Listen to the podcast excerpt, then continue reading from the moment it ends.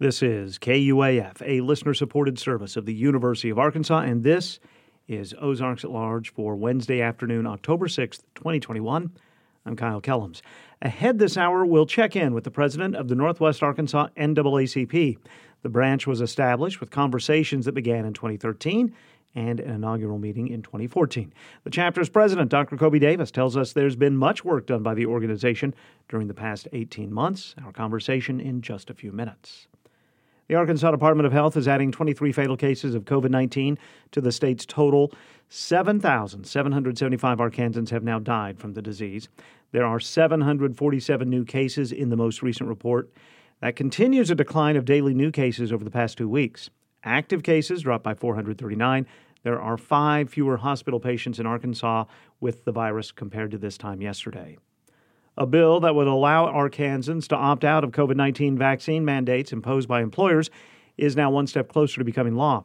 Members of the House Public Health, Welfare, and Labor Committee yesterday approved Senate Bill 739, sponsored by Republican Senator Kim Hammer of Benton. It would require employers who require vaccines to provide an exemption process for people not choosing to get vaccinated. That could include weekly testing or twice yearly testing for immunity from the virus.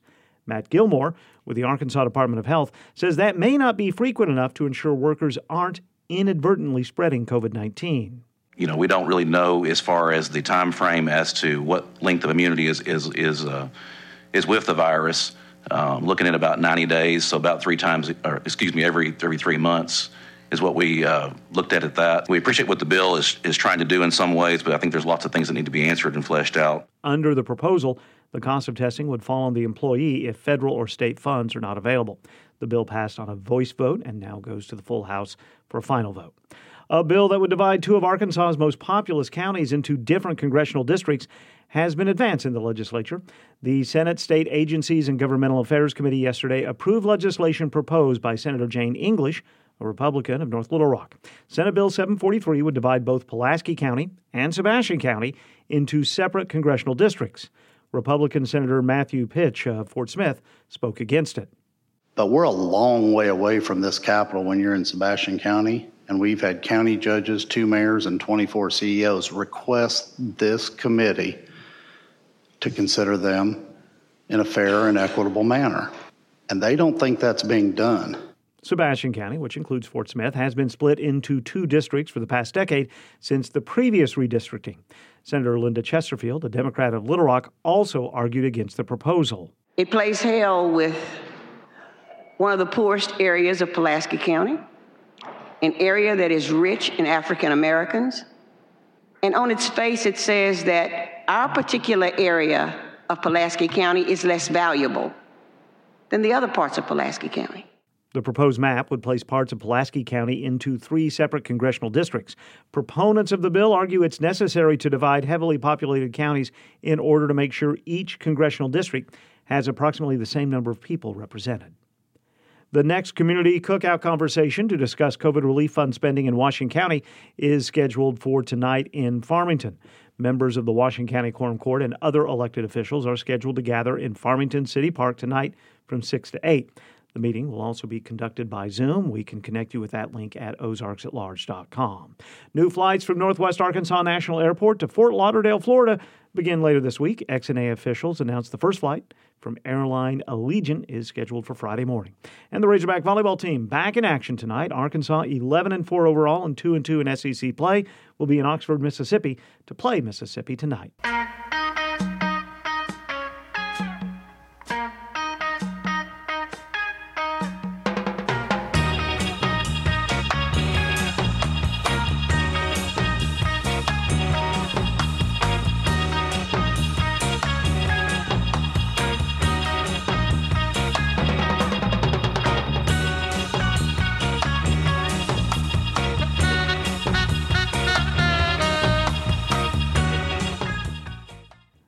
Wednesday to you. This is Ozarks at Large. The NAACP was founded in the early part of the 20th century.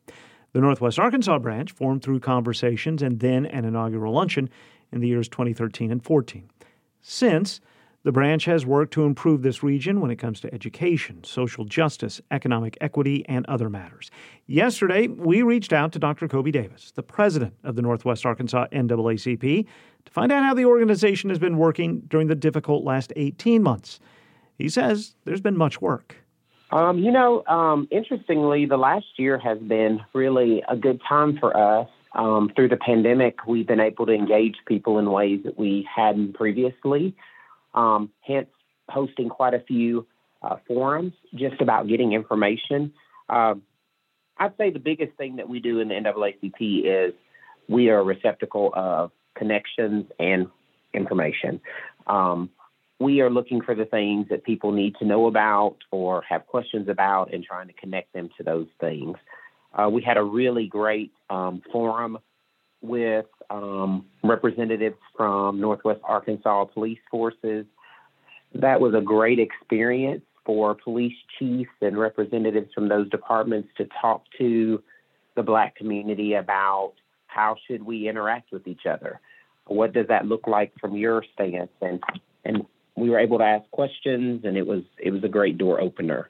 Um, we have um, we did a lot to support schools this past school year and just getting started with um, with going back to school because of COVID, and we did a whole campaign on getting masks to kids, and then we gave out thousands of masks to um, each of the school districts in the area. So it was really that was a fun experience as well as something that I know schools appreciated and was really needed. We've also continued that education effort because we know there's been a lot of loss of learning where we're partnering with a local elementary school to try to get some books in kids' hands and and give them some more access to reading and um, and interacting with literature. So uh, that's one thing that we've worked on. We're constantly focused on civil rights. Um, interestingly enough, there's a lot of people that in Northwest Arkansas still at times find themselves um, in situations where their civil rights are being violated. And so sometimes those are more private things that we deal with, but still that we're very engaged in as, as well. And uh, that happened a lot during the pandemic. Um, there were a lot of little situations where people felt as if um, they were not safe in their community and just needed some support. Curious, I don't want you to reveal any confidences or anything like that, but in a situation where someone doesn't feel safe, what can you do to show support? So there is some confusion about what the NAACP's role is in civil matters. Um, at the local branch level, we do not employ attorneys. So typically, it would just be a conversation um, where we would try to discuss, um, um, really more like an arbitration, where we just discuss what issues or concerns there are. Many times, just by having that discussion with us at the table, can provide some resolution. Um, if we're not able to provide the resolution at our level locally, then we would engage the the state chapter. And, and never in my time have we had to go that far.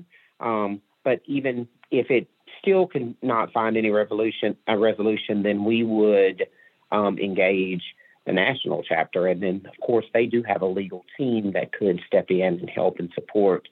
Um, we would hope that it would never get to that. We hope that the conversations are such that we're able to resolve a lot of those things here, and, and so far we have been able to do that. I imagine just being able to have an organization uh, to go to. I mean, so many of us who live in Northwest Arkansas are not, you know, a minority population and can't understand, you know, that lived experience. So I imagine just having the NAACP here to be able to go to is is a godsend for many people. No, it really is. Um, I think for some people who feel very alone in their community, um, many times you don't know where to turn. But because we are the oldest civil rights organization in the country, uh, people know our name, and so they'll reach out. Uh, there's a hotline number you can call through the state website, um, and uh, from that number they can connect you with your local chapter. And so, um, so many people go that route uh, when they're trying to find a way to get some support uh, if they feel isolated. I know partnerships are important as well, and, and there was the, the project that you did with St. James Missionary Baptist Church and the Arkansas Coalition of Marshallese Uh, and I think you were able to raise somewhere close to 10,000 pounds of food. Yes, no, that was a really amazing thing. We have to thank Genpact, which is a private organization, um, larger company, but uh, they have a uh, office in Northwest Arkansas. Uh, they partnered with us on raising ten thousand dollars to buy food to give to local pantries, and so it was actually the St. James Pantry, um, the Marshallese Pantry, as well as Roots, um, which is a Hispanic pantry, and we were able to give roughly 3,000 pounds of food to each of those pantries. And um, we are planning to actually host them at our November meeting to talk a little bit about how that impacted their individual organization and and even to um, maybe expound upon how people can continue to be involved and continue to support because we know we're entering into a season where uh, you know pantries will be in high demand and of great need. What can, if someone's listening to our conversation, interested in becoming involved more, how do they do it? Who who can become involved? Anyone can be a member. I think sometimes people believe that the NAACP is only for African American people. Um, it truly is for everyone. We want everyone to be involved. We would love to have all voices at the table. We need we need allies of every racial demographic uh, to be a part of the conversation because there are things sometimes that we forget. We're about civil rights and equality for everyone. Uh, the easiest way for us is for you to go to our website, um, which is just nwaNAACP.org, or even um, uh, we do a lot of traffic on Instagram, and so you could go to our Instagram page, which is also NWANAACP. What what drew you to becoming involved, not just involved, but to become the president of of the NAACP in Northwest Arkansas? Uh, it's actually a long history. Uh, I can thank my mother. so I grew up in Mississippi, and uh, my mom uh, made lots of um, lots of attempts to just make sure that I understood what was going on in Black culture in general and made sure that we were aware. She had been very involved in her local sorority. And because of those events that they would host and such, it led me to be involved in that, in the, the youth events with um, their sorority. And then from there, there were other uh, young black organizations that I was involved in growing up. We took trips, we went to sites of civil rights. And, and so it just always was something that I had talked about and had been involved in. And so it was it was almost it was almost impossible for me not to continue to be engaged in the conversation. Uh, when I moved to Northwest Arkansas, one of my very first meetings was, was with Dr. John L. Colbert, who currently serves as superintendent of Fayetteville Schools. And uh, it was interesting at that time. He was not the superintendent, but he had he had been dreaming of a day that we would have an NAACP in Northwest Arkansas. And, and I said, I said I would love to be involved. And so he, uh, I guess maybe about a year later, after I'd been here for a while, he reached out and said, We're doing it. And so I started right away with him. He was the founding president of that organization, and we we have been together working on that work since then. And we probably started about 2013 is when we started having a lot of those initial meetings before the branch was formed. I'm wondering, do you think about, you know, you, you, mentioned how your mom made sure you were informed and engaged and aware. Do you think about that with young people now and pass, passing the baton and making sure you keep young people engaged, aware? No, for sure, because it's very easy to um, to kind of benefit from all of the advantages of those who've gone before and not realize that there is still work to be done. Uh, I think for a long time I just kind of enjoyed um, all of the uh, all of the privileges of the time that I was born into. I think we've definitely seen some times where those privileges have been challenged, and so reminding us that um, that there's still work to be done.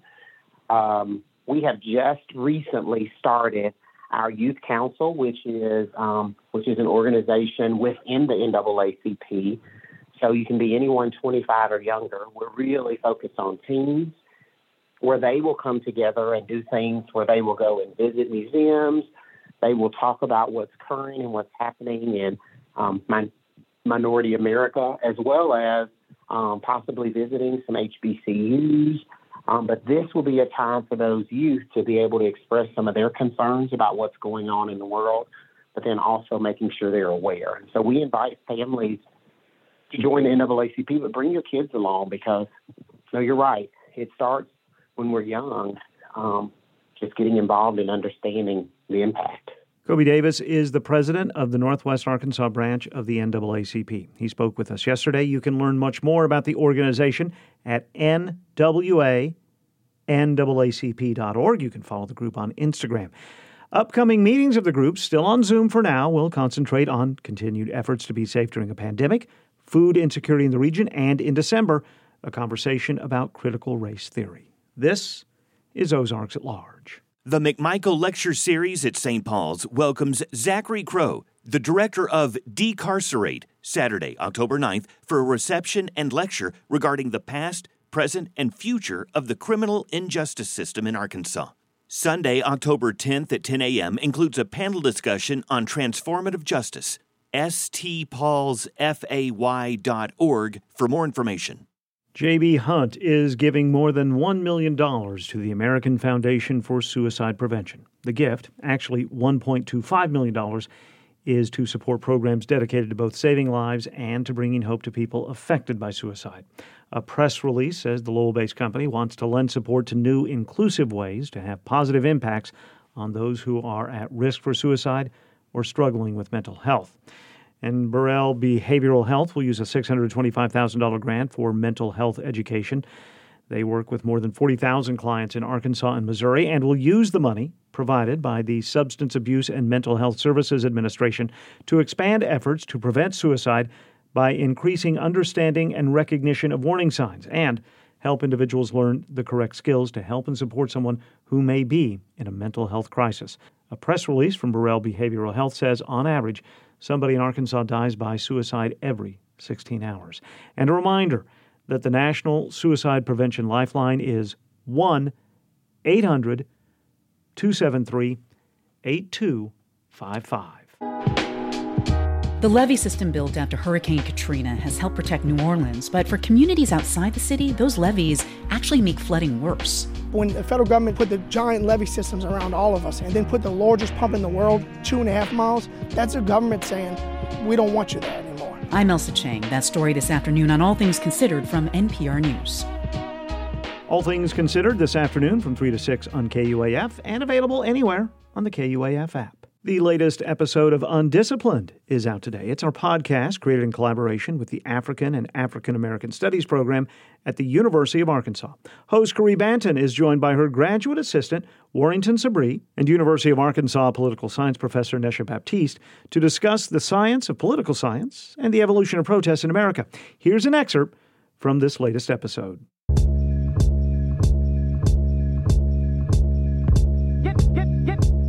Well, Warrington, my scholar activist in training, are you excited for today's conversation? Absolutely, Dr. Banton. Listening to two of my beloved mentors talk politics and protests is definitely something that I'm excited and honored to be a part of. Right, sure. Yes, of course, right. I figured you'd enjoy the politics. Whoa, whoa, whoa, whoa, whoa, wait. Okay. Wait, wait. Now, we not, nobody said I enjoyed politics. Uh, well, uh, don't you have a master's in political science? Ah, you're doing what most people do when I tell them I study political science. I should have expected that from a historian. Oh, uh, what? Oh, no. Oh, no, sir. We're not going to do that. We are not going to do that. Well, I mean, like you said, as I as you said, as I've completed my master's in political science, I feel that it is appropriate to say that as a denizen of the field. Oh, denizen! Where are you getting these words? Whatever. Whoa, whoa. Whose mess is this? as I was saying, as a denizen of the field, I feel that it would be inaccurate and insufficient to reduce the study to politics. What do you mean, politics? what do y'all be doing over there in political science if you don't be enjoying politics? I'm glad you asked, Dr. Banton. I said that you did what most people do when I tell them I study political science, and that is forget about the science. Now, We are not the same as your biologies and chemistries, the quote unquote hard sciences. And a big reason for that, I think, is because of the degree of variation in findings gathered from political science research. In other words, you can create scientific laws, gravity, motion, conservation of energy, but that is not quite the case with political science. That's because the state of nature, quote unquote, that the hard sciences examine in their research is not the nature that is studied by political scientists. In the very abstract, we study the nature of people and the interactions that they have amongst one another, but then place that in the context of power. So, how people interact in order to gain and maintain power, and the ways in which people interact as a result of presiding under said power. And so, when I think of politics, as you say, I think of red, blue, CNN, Fox, warring sides, corrupt leaders, and rich white people. And Beyonce. and LeBron James, sure. so these are elements of political science, including the rich white people, but they overlook the theories, methodologies, empirical data, and social experiments that aim to fix everything that is wrong with politics. In other words, politics is a rigged game that only has one type of winner. Political science is a discipline that studies the state of people and their relations to and within institutions of power, the way they communicate and mobilize, their psychology, how they behave, how they engage. And we study political science, well, at least some of us do, not just to know the three branches of government and a bill is on Capitol Hill, but to reimagine in real time the structures, institutions, and systems of power in order to govern better, represent better, relate internationally better, choose better leaders, make laws better, distribute resources better, and ultimately, Dr. Banton, make people's lives better. Well, well, well, talk that thing. talk that thing, young buckaroo. You better defend your little discipline there. yes, ma'am. Yes, ma'am. I sure will. But that is the reason that I'm excited for this episode. Not because we will talk politics, but for the jewels that will be dropped. And I can hopefully take these jewels with me on my journey towards making our systems work better for everyone.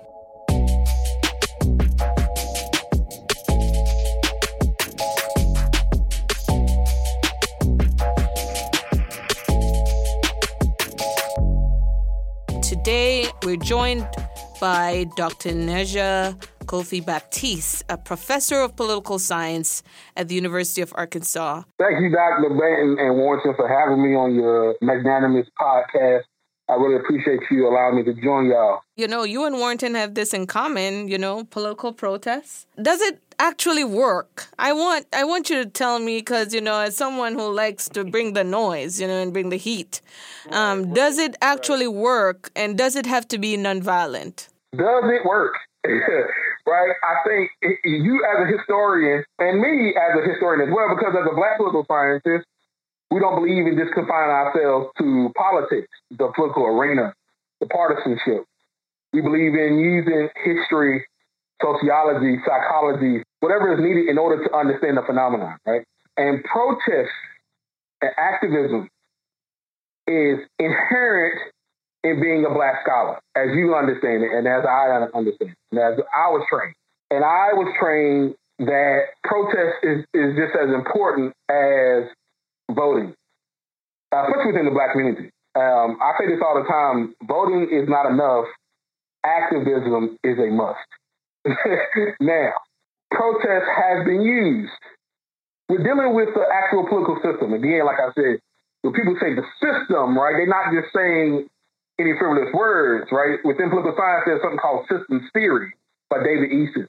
You make demands on a system, and they are supposed to process it, and then policy is supposed to come out. But as uh, some scholars have argued, when we put black demands on the system, we deal with co-optation and neglect and oppression and domination. And so, as King said, a protest is the language of the unheard. And we have to just come to grips with the reality of it doesn't matter how we protest in the 21st century. Throughout history, it has always been seen as a threat to the American society. When King protested, he was arrested 15 times. I want that. I want that documented. 15 times at least. He was seen as a rebel rouser and radical. Not the not the sanitized, whitewashed. I have a dream content of character, not color by skin, color colorblind. Not the huggable Martin Luther King. Not the Dream King. I'm talking about the, the, the king that said in the very same speech, America has written a blank check with the Constitution, and every time we go to cash that check, it comes back insufficient funds. That king. That's the king I'm talking about. The where do we go from here, chaos for community? Is it too late, king? That's the one I, I like to quote. I think the, the argument is, and the understanding of most people is that just like with methodology, there's one type of way to protest. There is no one type of way to, protest even these uprisings that we saw in Ferguson and in Baltimore, where I'm actually from, that side of Baltimore, they are considered uprisings. What a riot looks like is what happened in 1868 in Wilmington, North Carolina, when white folks went in there and kill black folks simply because they had businesses and were millionaires. Or January 6th. Or uh, all the way up until now. There's, there's going to always be white pushback to black progress. And does it work? I think sometimes we got to understand what it is what it is that we're trying to to get right because very often does our protesting lead to a policy outcome. More than not, what it has led to is a shifting in the paradigm and the ideological orientation within the black community to let us understand that they can't change us, right? That we came together and we are strong and we are able to still do it. And it may take a, long time. Uh, as King said, the more often the universe bends, as long as a while, but it bends towards justice. But nothing bends without pressure. And you can't continue to use the same strategy with a system that is as sophisticated as the American white supremacy system. You can't use the same strategy because it will adapt to it. And so that's why Black Lives Matter and these new contemporary movements are so important because they came up with non-traditional, non-conventional means of political protest because we were we had already made the shift in 1972 from protest to politics, according to Bayard Rustin, who's considered the architect of the civil rights movement, the first black queer civil rights leader that nobody really talks about, right? Mm-hmm. And Bayard Rustin said we, we, we were making a shift from protest to politics, which means that they no longer dealt with the grassroots, right? They only dealt with uh, the National Association for certain people, for advancement of certain people, right? They only cared about the middle class. And you know, getting jobs, et cetera, et cetera, was nothing wrong with that. But the problem is the same issue that we were dealing with in 1965, and we're still dealing with in 2021. And literally, I have my students do a critical analysis of the signs that's being held at a pro- Black Lives Matter protest and a protest that was done in 1964 and 65. The signs are identical. We want jobs. We want the end of police brutality. We want better education how we and, and I had a white student once say, how are we still dealing with these issues in 2021? Because protesting incrementally works, right? The way that we do it, which is nonviolent, right? That's the way that we had adapted as a team, which was nonviolent. But that was the way that we protested before King, before the civil rights movement, before Ella Baker and Fannie Lou Hamer. The irony is that when we look at Stokely Carmichael, he he shows us the split. Because when Stokely Carmichael goes from Stokely Carmichael to Kwame Ture, Stokely Carmichael was actually part of the civil rights movement. Then he became the part of the SNCC, the Student Nonviolent Coordinating Committee, with um, Ella Baker, and then the Black Power movement. And so when you affect, you, you see the evolutionary shifts. It's all about strategies, right? Protesting is really about strategy. Does it work? Sometimes. Does it work? Sometimes. It doesn't produce everything we want? Absolutely not. Can we continue to do nonviolent tactics and think it's going to work? I think we learned with the last Black Lives Matter movement that the American system has adjusted to protesting. It doesn't have the same effect. The whole point of protesting was to appeal to the moral dilemma. Using Gandhi's strategy where you would line people up, one person would get injured by the police on camera, and then they'll put somebody else up and they get injured by the police on camera. They will beat them. Well, if now the system knows that if we just don't beat them, they don't get the same response. And even it got to the point where they would tell protesters when to march, where to march, and what time, and how long they can march. That's not a protest to me. That's really just a fitness exercise, really, for the most part. Because the system is telling you where to go and what to do. And eventually, you have to use uh, methods that would would not traditionally be used. Um, and that's why the Black Panther Party was so radical. The Black Panther Party produced a 10 point plan about things that they wanted, and they helped create the before and after school program, free lunch, various programs that the public schools use till this day. And the idea of self defense was something that was created within the Black Power, the Black Nationalist movement.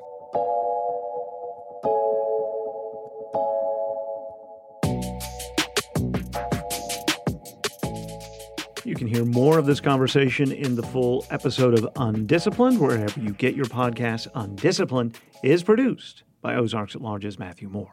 Here's how neuroscientist Kimberly Noble explains her research to her own child. We are trying to understand if helping kids' families by giving them more money is going to make it easier for them to do well in school and in life. Ideas on healthy brain development at every stage of life.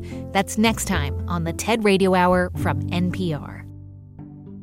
You can hear the TED Radio Hour Sunday afternoon at 1 on KUAF and by listening to KUAF on your smart speaker when you ask it to please play KUAF.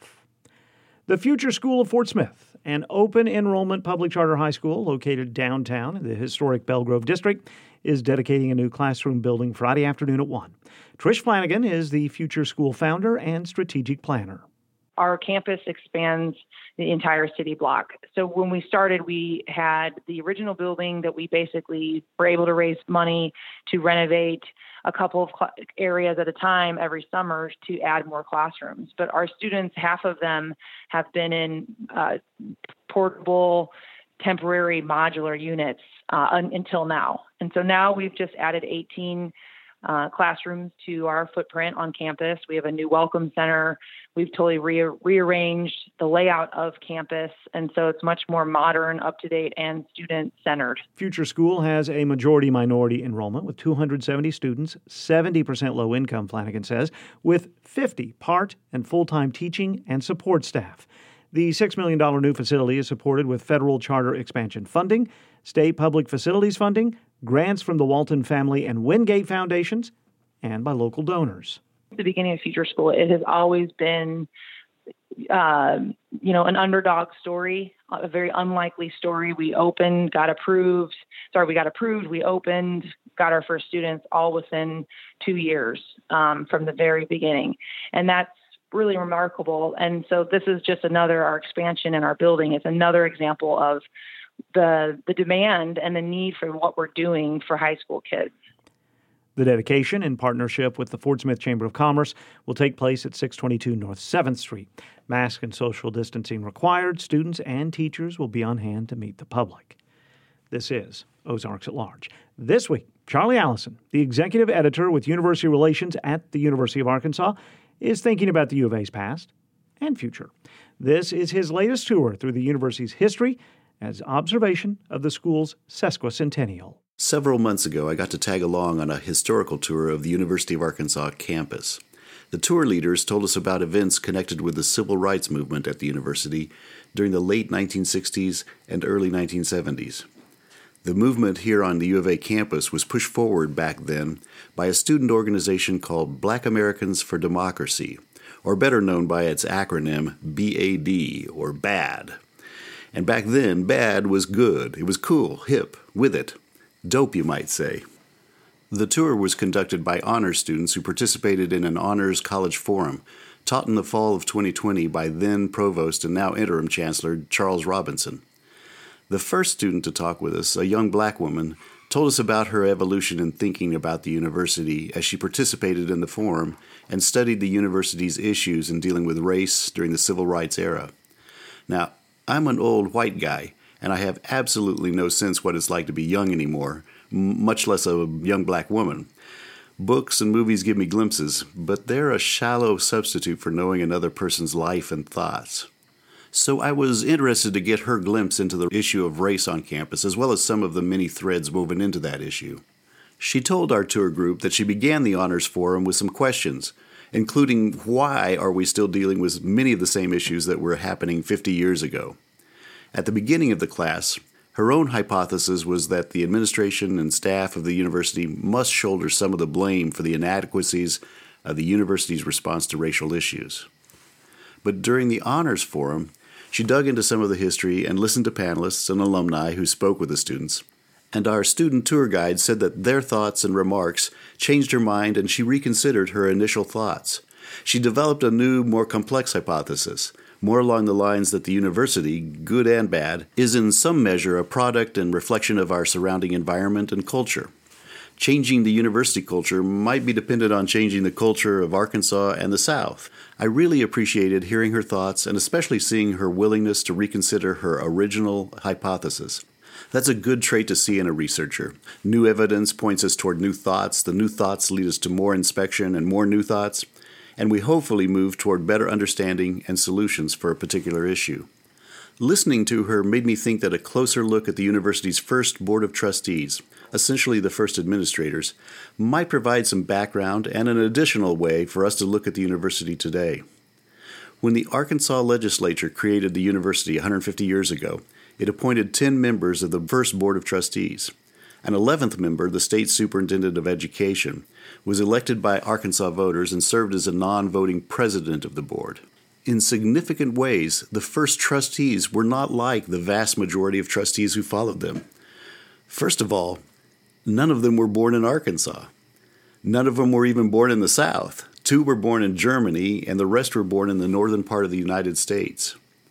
Next, at least 10 of them, and I, I think probably all 11, served in the Union Army during the Civil War most of them at an elevated rank, from lieutenant colonel through brigadier general. Last, politically, all of them were Republicans, which may come as a surprise but shouldn't, given the particular time period, the era of Reconstruction in Arkansas. They were the victors in the Civil War. The losers, uh, the men who had committed insurrection by taking up arms against the United States to preserve slavery and who had fought with the Confederate Army, they lost not only the war, but their right to vote and to hold elective office after the war. So Republicans held power in the early years after the war. And this first Board of Trustees was charged with several tasks to get the university in operation in less than a year choosing the university's location, contracting to build the first temporary school building, and organizing the university, which meant everything from creating a curriculum to choosing cadet uniforms to deciding who should be allowed to enroll. In stating the university's admission requirements, these first trustees debated whether to open the university to women and to black students. The Arkansas trustees eventually chose an egalitarian path. They threw open the doors of the university to all, without regard, and, and here I'm quoting the trustees, quote, without regard for race, sex, or sect.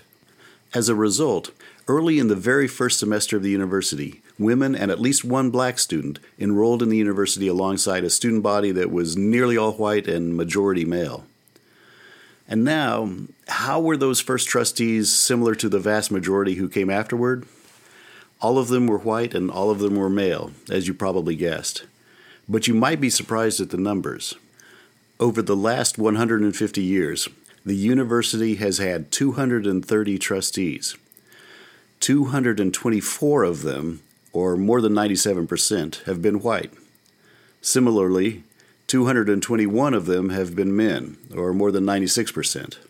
So less than 3% have been black men, and less than 4% have been white women. No black women, no trustees who were Native American that I could determine, no one with obviously Latino or Latina names, no Asian trustees that I could find. How does that happen? Well, Trustees are appointed by the governors of Arkansas, and all of the governors have been white men. One of the duties of the trustees is to hire university presidents, and, no surprise, all 22 of the University of Arkansas presidents have been white men. And the presidents hire the chancellors, a position created at the Fayetteville campus in 1981. And all six chancellors at Fayetteville, prior to the current interim chancellor, have been white men. White men, just like me, by the way. And just like me, all those presidents and chancellors and trustees might have some trouble understanding what it's like to be a young black woman. Our experiences in life, I dare say, are pretty far removed from the life of a young black woman. How can we recognize the true depth of meaning that a name such as that of J. William Fulbright brings to bear upon someone else if we haven't borne the discrimination produced by such a name? If, in the recent debate about Fulbright, I tried to weigh the good of the person against the bad and make a decision about a statue based on that balance, I think I would have missed the point entirely. The debate about Fulbright is not about whether we glorify or condemn the past, it is about how we proceed into the future. Am I, as a white man, capable today of stepping beyond the times in which I live to make better choices on racial issues than did Fulbright? Or will I be seen as the Fulbright of my generation, doing the expedient thing to mollify a majority group while extending the hurt and pain and disrespect toward a minority group? Which of the two hypotheses presented at the beginning of this episode will prevail? Should we blame the administration or the culture in which we've come of age? The two options aren't mutually exclusive. In fact, they seem meshed within one another to me. It doesn't take much imagination, though, to think how priorities for a board of trustees and the university might change if it were made up entirely of women or entirely of people of color being a little contrarian myself, I, I hope to see something like that one day. Not because I think any individual member of the existing Board of Trustees is racist or sexist, but rather because they can never be a young black woman and bring her experience to bear any more than I can. So for today, think about the young black women who are students on campus and ask yourself who do you think they would want to see appointed to the Board of Trustees? Perhaps a woman of color? Then another woman? And another? And then 10 or 15 years down the road, maybe the young black woman who started off our tour is governor. I hope also to see that soon. Charlie Alison is the executive editor at University Relations at the University of Arkansas. The U of A continues to observe its first 150 years this fall. You can learn more at 150.uark.edu.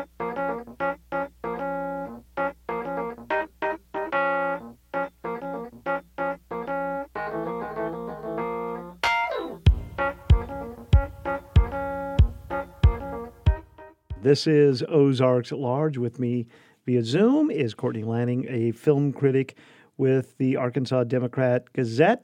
Courtney, how are you? I am good, Kyle. How are you doing? I'm okay. I'm all right. If listeners know anything about Courtney Lanning, it's that Courtney Lanning doesn't like scary movies. But it's October, and you know, if you're going to be a film critic in October, chances are you're going to have to look at a slasher movie every once in a while, and that's what's happened this week, right? That is exactly what's happened this week, Kyle. There's just no way around it. Sometimes it seems. All right, so what's this movie? It's going to be, it's on Netflix as of today, right? That's right. It came out today. It's called There's Someone Inside Your House, which is really a pretty straightforward title for a slasher movie.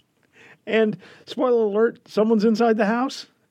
Somebody is always inside the house. All right, so after watching There's Someone in Your House, what do you think? You know, for somebody who doesn't really like scary movies, I was surprised. This is a, a surprisingly likable slasher movie. You know, I I'd call it just entertaining enough. Sort of like the the great value version of Scream, you know, with the soundtrack from Stranger Things. Okay, well, Scream was played somewhat tongue in cheek. Does that happen here?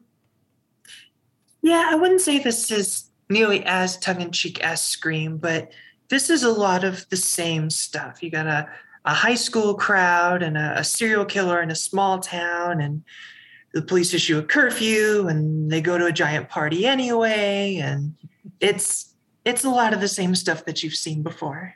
All right, as someone who was in the generation when Halloween and Friday the 13th first came out, this does sound familiar. Uh, teenagers, slasher, high body count?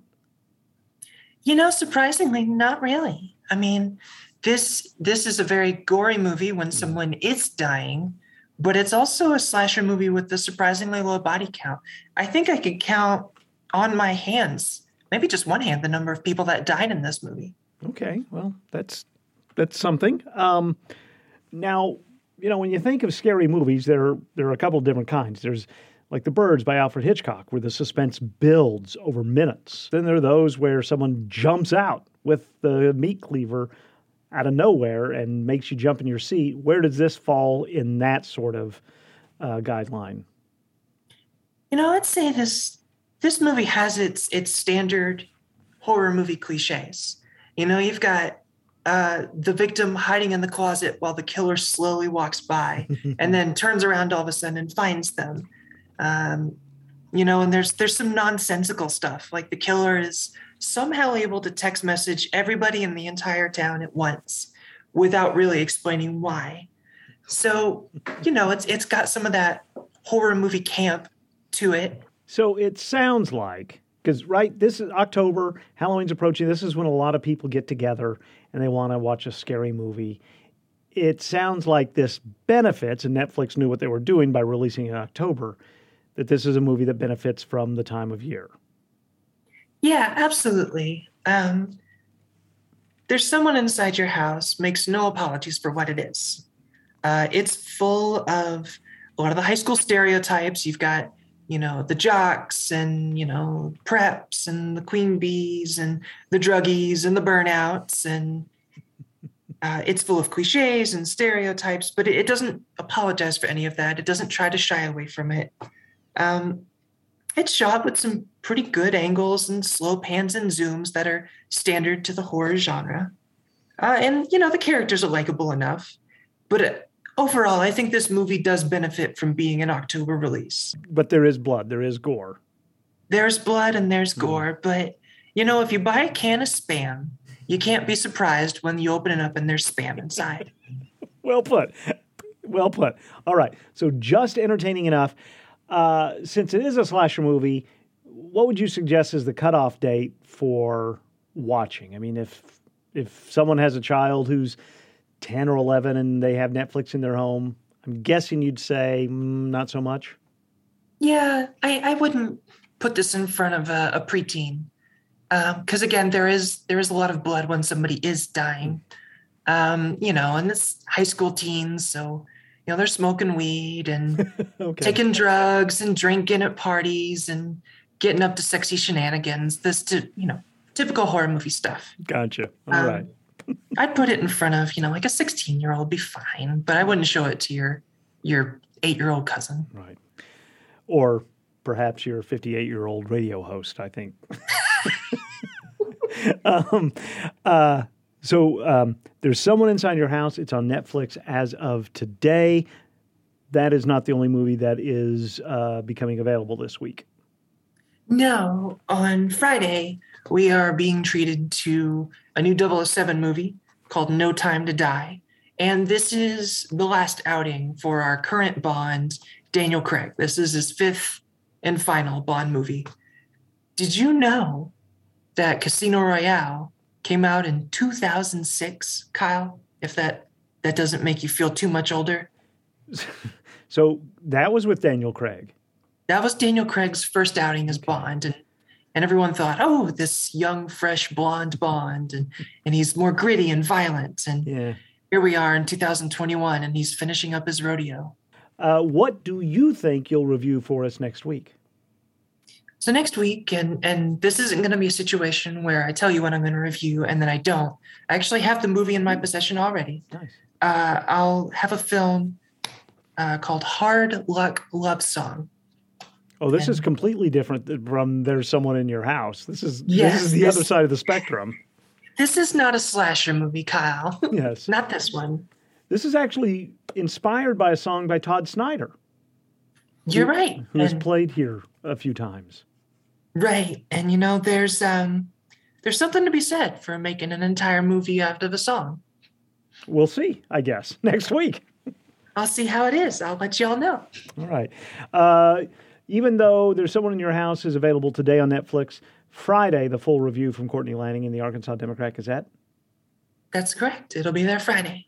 All right. Courtney, as always, thanks for your time. Thanks for having me. I'm Scott Tong.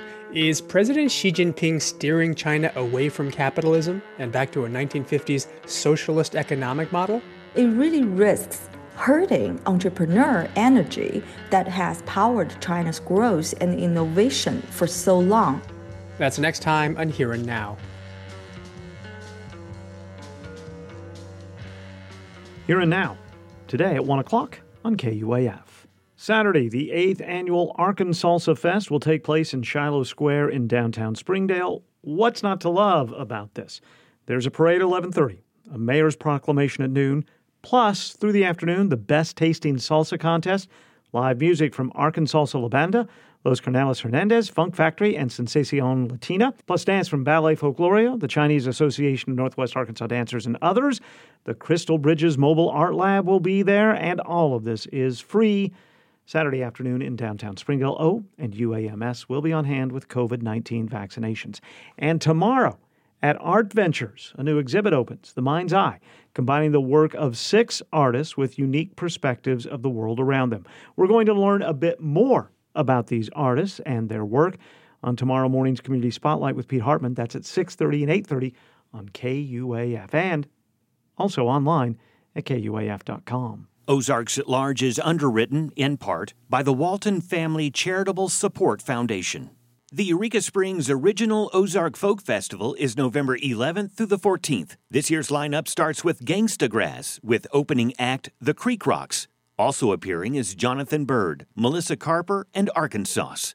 Event schedule, ticket information, and more available at eurekasprings.org. Tomorrow on Ozarks at Large, a new study led by Dr. Claire Brown at the University of Arkansas for Medical Sciences reveals women with mental health challenges are 50% more likely to experience a severe clinical condition while giving birth and pay an average of $458 more in cost per delivery. We'll learn much more about that study on tomorrow's Ozarks at Large at noon and 7 on KUAF 91.3. And you can listen when you'd like if you subscribe to the free Ozarks at Large Daily Show podcast, available through all major podcast distributors. The 21st Annual Hispanic Women's Organization of Arkansas Conference is Friday at the Jones Center in Springdale. This year, you can attend virtually. The theme is Reset Reimagining Arkansas's Future. Two voices you're familiar with on this program will be part of Friday's conference. Leah Uribe, the host of Sound Perimeter each Thursday on Ozarks at Large, will moderate a session about women taking leadership roles. And I'll moderate a discussion about what's next, an examination with elected officials and policy leaders about the direction ahead for Arkansas after a tumultuous two years and new census. You can learn more about the Friday conference at hwoa.org. For the Central Arkansas Library System, I'm Mark Christ with an Encyclopedia of Arkansas Minute. A juvenile novel on sharecropping in Arkansas was written at the request of Arkansas school children. Students at Yarbro School near Blytheville wrote popular author Lois Lenski to write about them after hearing a broadcast of her speaking about another of her books. Lenski accepted an invitation to come to Arkansas to learn about cotton picking, and she later said, I entered another world. I donned a sunbonnet, pulled a nine foot sack, and picked cotton with the children. I achieved a sunburned nose, a crick in my back, and about half as much cotton as the average 10 year old picker. Lenski's 1949 book, Cotton in My Sack, depicted a sharecropping family through the eyes of the oldest child, Joanda, and featured chapters titled School, Saturday in Town, A Merry Christmas, The Library Book, and A New Year, collectively exploring the family's lives. While modern readers may find the book simplistic, Lenski's realistic writing of marginalized people's lives was innovative at the time. To learn more, visit encyclopediaofarkansas.net. This is KUAF 91.3, Fayetteville. Fort Smith, Bentonville, and Muldrow. Ozarks at Large is a production of KUAF, and KUAF is available to you anywhere when you use the free KUAF app. We are a listener supported service of the School of Journalism and Strategic Media at the University of Arkansas.